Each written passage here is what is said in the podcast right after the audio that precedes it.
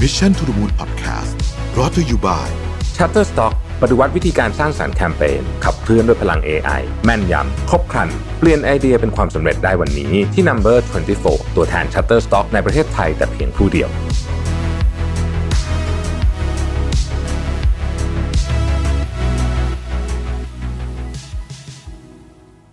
สวัสดีครับ ยินดีต้อนรับเข้าสู่ Mission to the Moon Podcast นะครับ คุณอยู่กับรวิทย์หันอุตสาหะครับ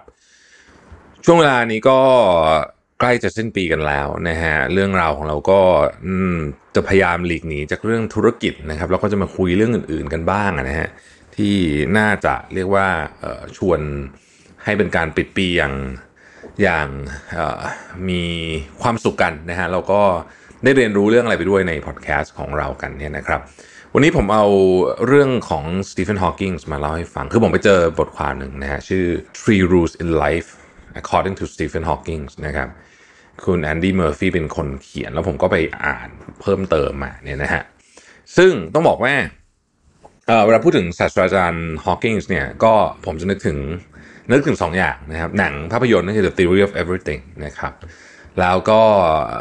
หนังสือนะครับเล่มสุดท้ายที่ที่ตีพิมพ์ออกมานะครับ Brief Answer to Big Question นะฮะ แต่ว่าเล่มที่ดังที่สุดนี่คือ A Brief History of Time อันนั้นอันนั้นดังมากนะฮะนั้นเรียกว่าเป็นผลงานระดับตำนานนะฮะแต่ว่าจริงๆเอ่อ Professor Hawking เนี่ยแกก็เขียนหนังสือเยอะนะ Universe in a Nutshell อะไรเนี่ยเต็มไปหมดเลยนะฮะเข้าใจว่ามีหนังสือเป็นสิบสิบเล่มเลยนะฮะอาจจะทั้ง co-author ด้วยทั้งเขียนเองด้วยอะไรเนี่ยนะครับ ทีนี้ชีวิตของสตีเฟนฮอว์กิงเนี่ยต้องบอกว่าน่าสนใจนะฮะศาสตราจารย์ฮอว์กิงเนี่ยเป็นอัจฉริยะนะแล้วก็เป็น เป็นคนสำคัญในในช่วงเวลายุคของเราเลยก็ว่าได้นะครับเป็นนักฟิสิกส์ที่ค้นพบนะครับทฤษฎีสำคัญสำคัญมากมาย และอันที่คนพูดถึงเยอะสุดคือ theory of everything นะครับเป็นแนวคิดของศาสตราจารย์ฮอว์กิงส์ที่พูดทำนองว่า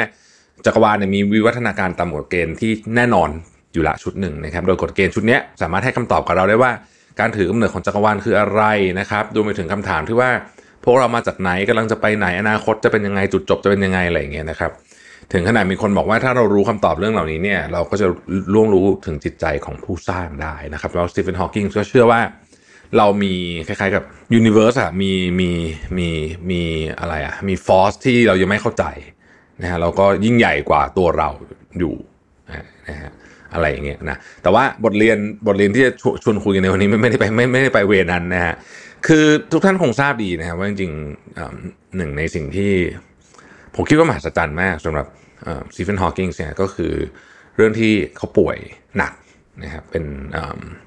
เป็นโรคเซลล์นำคำสั่งเสื่อมนะฮะกล้ามเนื้ออ่อนแรงนะครับตรวจเจอเนี่ยอายุ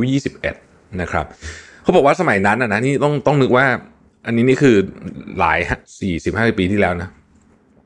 สมัยนั้นเนี่ย คนที่เป็นโรคเนี้ยนะครับหลายคนเนี่ยสองสามปีก็ตายแล้วนะครับหลังจากหลังจากได้รับการวินิจฉัยนะครับ แต่ว่าเอ่อสตีเฟนฮอว์กิงเนี่ยสู้กับโรคนี้มาตั้งแต่ยี่สิบเอ็ดนะครับ จนแกมาเสียชีวิตในวัยเจ็ดสิบหกก็คือสู้มาห้าสิบกว่าปีนะครับอาการมันก็ค่อยๆ แย่ลงนะฮะถ้าใครเคยดูหนังจำได้นะฮะเขาค่อยๆ สูญเสียความสามารถในการเคลื่อนไหวจนในที่สุดก็เรียกว่าเป็นอัมพาตเกือบทั้งตัว แล้วก็พูดไม่ได้ นะครับเขาเคยกล่าวไว้อย่างนี้ครับบอกว่า my expectations were reduced to zero when I was 21 everything since has been a bonus นะครับความหวังในชีวิตของผมเนี่ยเหลือศูนย์ในในตอนตอนที่ผมอายุ 21 เพราะว่าเขาได้รับการวินิจฉัยว่าเป็นโรคที่ว่านั้นนะครับเพราะฉะนั้นอะไรก็ตามที่เกิดขึ้นหลังจากนั้นเนี่ยถือเป็นกำไรของชีวิตทั้งสิ้นนะครับ แม้ว่าจะสูญเสียความสามารถในการเคลื่อนไหวและการพูดเนี่ยนะฮะนะฮะทำให้ professor Hawking เนี่ยก็ต้องนั่งรถเข็นนะครับ แล้วก็มีอุปกรณ์ที่เจาะคอแกนะฮะแล้วก็เป็นเสียงสังเคราะห์นะครับเพื่อสื่อสารกับโลกภายนอกนะครับ แต่ไม่ได้ลดทอนความเป็นอัจฉริยะของสตีเฟนฮอว์กิงเลยนะครับสตีเฟนฮอว์กิงส์เนี่ยได้รับตำแหน่งเป็นศาสตราจารย์ Lucasian นะฮะที่มหาวิทยาลัยเคมบริดจ์นะครับซึ่งตำแหน่งนี้เนี่ยเป็นตำแหน่งเดียวกันกับเซอร์ไอแซคนิวตันเลยนะฮะทีนี้มันมี 3 ประโยคที่เขาบอกว่า เราสามารถนำมาใช้แนวคิดนะฮะในการดำเนินชีวิตของเราได้นะครับเเรื่องแรกเนี่ยก็คือประโยคที่บอกว่า remember to look up at the stars and not down at your feet นะฮะอันเนี้ยเป็นสิ่งที่สตีเฟนฮอว์กิงพูดตลอดนะครับความหมายของมันจริงๆอะมันคงจะหมายถึงว่า ให้มองไปในสิ่งที่เป็นไปได้ไกลๆ ไม่ใช่แค่อะไรที่เป็นแค่ตัวใกล้ๆตัวเราหรือว่าเล็ก ๆ อะไรแบบนี้เนี่ยนะฮะเมื่อเรามองขึ้นบนท้องฟ้าเนี่ยเราจะรู้สึกเป็นส่วนหนึ่งของอะไรที่ยิ่งใหญ่กับตัวเรามากนะครับทำให้เรารู้ว่าบนท้องฟ้านี่ยังมีสิ่งมหัศจรรย์ รอเราค้นหาอยู่ ถ้าเกิดเราพูดถึง theory of everything เนี่ยนะครับ อาจจะบอกได้ว่าเออนี่แหละ คือสิ่งที่สะท้อนมาจากแนวคิดอันนี้ว่า look up to the star สินะครับ อันนี้คือข้อแรกนะครับ ข้อที่สองบอกว่า never give up work work gives you meaning and purpose and life is empty without it นะครับ แน่นอน professor Hawking เนี่ยป่วยขยับตัวไม่ได้นะครับ แต่แกทำงานหนักมากนะครับ ตั้งแต่ทำมีทั้งหนังสือทั้งทฤษฎีต่างๆนามากมายที่ต้องบอกว่าเปลี่ยนโลกเลยนะครับ ไม่ว่าจะเป็นทฤษฎี gravitational radiation from colliding black holes นะหรือว่าอันนี้มีคนเรียกว่า Hawking's radiation เนี่ยนะก็ก็เป็นหนึ่งในทฤษฎีที่ที่เปลี่ยนความเชื่อเกี่ยวเรื่องเรื่องหลุมดำเรื่องอะไรพวกนี้นะฮะผลงานทั้งหมดนะครับไม่ว่าจะเป็นทฤษฎีที่เกิดขึ้นหนังสือต่างๆเนี่ยนะครับ หรืออะไรก็แล้วแต่ที่ทำออกมาเนี่ยนะฮะหรือแม้กระทั่งการสอนนะฮะทำขึ้นตอนที่ร่างกายเขาคือย่ำแย่มากนะครับ แต่เขาเชื่อว่างานจิตใจจิตวิญญาณ และงานและร่างกายเนี่ยมันเชื่อมต่อกัน แล้วมันทำให้เกิดสิ่งหนึ่งที่สำคัญมากคือความหวังนะครับเคยมีคนถาม professor Hawking นะว่าเอ๊ะถ้าสมมุติว่าคนที่ป่วยแบบเขาอะเป็นอาการแบบเขาเนี่ยแล้วไม่อยากอยู่แล้วเนี่ยจะทำการรุนยาฆาตเนี่ย professor Hawking คิดว่าไงนะครับ professor Hawking พูดอย่างนี้นะตอบอย่างนี้บอกว่า the victim หมายถึงว่าคนที่ป่วยแบบเขาเนี่ย should have the right to end his life นะ if he wants นะฮะ but I think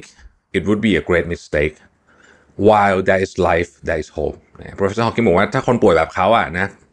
พูดก็ไม่ได้ขยับตัวก็ไม่ได้เนี่ย ก็คงไม่ผิดอะไรหรอกถ้าเกิดอยากจะจบชีวิตตัวเองนะครับ แต่สำหรับเขาเขาคิดว่ามันเป็นมันเป็นสิ่งที่ไม่น่าทำเพราะว่าตราบใดที่ยังมีชีวิตก็ยังมีความหวังอยู่นั่นเองนะครับ สุดท้ายครับเขาบอกว่า if you are lucky enough to find love remember it is there and don't throw it away นะ professor Hawking จริง ๆ มีชีวิตรักที่ค่อนข้างจะมีความมือหาอยู่พอสมควรทีเดียวนะครับ แต่งงานกับภรรยาคนแรกที่เจอกันตอนสมัยเรียนนะฮะแล้วก็แล้วก็หลังจากนั้นก็มีการหย่าร้างกันนะครับ แล้วก็มีเรื่องดราม่าพอสมควรแล้วตอนหลังก็กลับมาดีกับภรรยาใหม่อะไรเนี่ยนะฮะมีลูกกัน 3 คนนะภรรยาคนแรกเนี่ยนะฮะแต่ว่าสิ่งที่เขาบอกทั้งหมดเลยเนี่ยในเรื่องของประวัติความรักของเขาเขาบอกว่า สิ่งที่ขับเคลื่อนเขาแล้วทำให้เขายังมีชีวิตอยู่ได้เนี่ย จนถึงอายุ 76 ทั้งนั้นที่เขาควรจะตายไปตั้งนานแล้วเนี่ย ก็คือความรักนะครับ แม้ว่ามันจะดราม่าก็เถอะ แต่ว่าความรักนี่แหละเป็นตัวขับเคลื่อนชีวิตเขา แล้วเขาบอกว่าถ้ากลับไปได้เนี่ยหลายเรื่องที่เขาอยากแก้ก็เป็นเรื่องที่เกี่ยวข้องกับไอ้ความรักนี่แหละนะฮะหลายเรื่องที่เขาทำอาจจะพูดจาไม่ดีกับภรรยาหรือว่าอะไรต่างๆนาเนี่ยนะฮะทีนี้เนี่ยเรื่องของ professor Hawking เดี๋ยวใครใครลืมไปแล้วนะครับ แล้วก็ ไม่อยากไปอ่านอะไรที่มันหนักหัวผมก็แนะนำว่าไปดูหนังเรื่องมันชื่อว่า The Theory of Everything มันอ่า The The Theory of Everything นะครับเป็นภาพยนตร์ที่ไม่ต้องมีอะไรซับซ้อนเพราะมันเป็นชีวิตคนนะฮะแต่ว่าเขาทำออกมาได้ดีมากนะครับหนังสือที่ดังมากของ Professor Hawking ชื่อ The Brief History of Time นะฮะอ่านยากนิดนึงนะครับผมเคยอ่านแล้วผมรู้สึกอ่านแอบอ่านยากนึงแต่ผมรู้สึกมันจะมีเวอร์ชันอ่านที่เขาเหมือนไปเขียนใหม่อะไม่ใช่ไม่ใช่ Professor Hawking เขียนนะคนอื่นเขียน แล้วก็ชื่อว่า The Briefer คือสั้นกว่านะ History of Time นะอันนั้นอันนั้นก็อาจจะอ่านง่ายขึ้นมั้งนะ ผมยังไม่เคยอ่านนะครับ แต่เล่มสุดท้ายอะที่เป็นหน้าปกเป็นเป็นวงกลมอะแล้วมีสีหลายๆสีเนี่ยนะฮะที่ชื่อว่า Brief answer to big question อะเล่มในดีผมชอบนะครับลองไปหาดูตามร้านหนังสือเขาน่าจะมีแปลหมดแล้วนะ ทั้งหมดที่ผม University นะนัทเชลก็น่าจะมีแปลแล้วนะ เหมือนจะเคยเห็นคุ้นๆว่ามีแปลนะครับ วันที่ professor Hawking เสียชีวิตเนี่ยคือวันที่ 14 มีนาคมปี 2018 นะครับ มันเป็นเรื่องบังเอิญมากเลย เพราะว่ามันเป็นวันเกิดครับ ของอัลเบิร์ตไอน์สไตน์ด้วยอัลเบิร์ตไอน์สไตน์เกิด 14 มีนาคม 1879 นะฮะอืมก็ถือเป็นเรื่องบังเอิญที่น่าสนใจทีเดียวนะครับ ทั้งหมดเนี้ยของสตีเฟนฮอว์กิงเขาก็เป็นคนหนึ่งคนนะครับมีทั้งเรื่องก็คงมีทั้งเรื่องที่ดีและไม่ดีเหมือนพวกเราทุกคนนี่แหละนะครับมีทั้งสิ่งที่ทำถูกต้องแล้วก็ทำผิดไปในชีวิตนะฮะ ไม่ใช่คงจะไม่ใช่แบบว่าทำทุกอย่างถูกไปหมด แต่สิ่งที่เขาพิสูจน์อย่างหนึ่งที่ผมคิดว่า พวกเรามาใช้ได้เลยนะ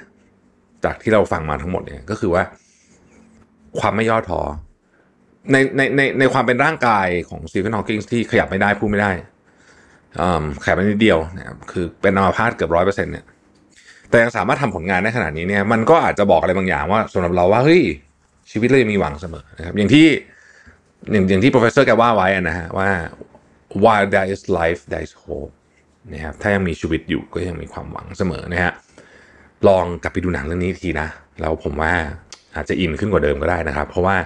บางทีเนี่ยภาพยนตร์เนี่ยตอนแรกที่เราดูเราเรามีชุดเหมือนกับความเข้าใจชีวิตอยู่ประมาณคือคือคือหนังเรื่องนี้มันเป็นหนังชีวิตนะผมว่านะอพอเราอายุมากขึ้นนะครับหนังนี้มันเก่ามากนะครับสิบสิบปีแล้วมั้งสิบกว่าปีแล้วเนี่ย พออายุมากขึ้นเนี่ย เราเราก็จะมีมุมมองชีวิตมากขึ้น แล้วมันก็จะทำให้เวลาเรากลับไปดูภาพยนตร์เรื่องเดิมเนี่ยฮะความรู้สึกเปลี่ยนไปเยอะ ผมคิดว่าภาพยนตร์เรื่องนี้จะเป็นแบบนั้นนะครับ ขอบคุณที่ติดตาม Mission จุดมูลนะฮะแล้วพบกันใหม่พรุ่งนี้ สวัสดีครับ Mission to the Moon Podcast Presented by Number 24 ตัวแทน Shutterstock ในประเทศไทยแต่เพียงผู้เดียว ให้ทุกการใช้งานลิขสิทธิ์เป็นเรื่องง่าย สร้างสรรค์ด้วยความมั่นใจ It's not stock it's Shutterstock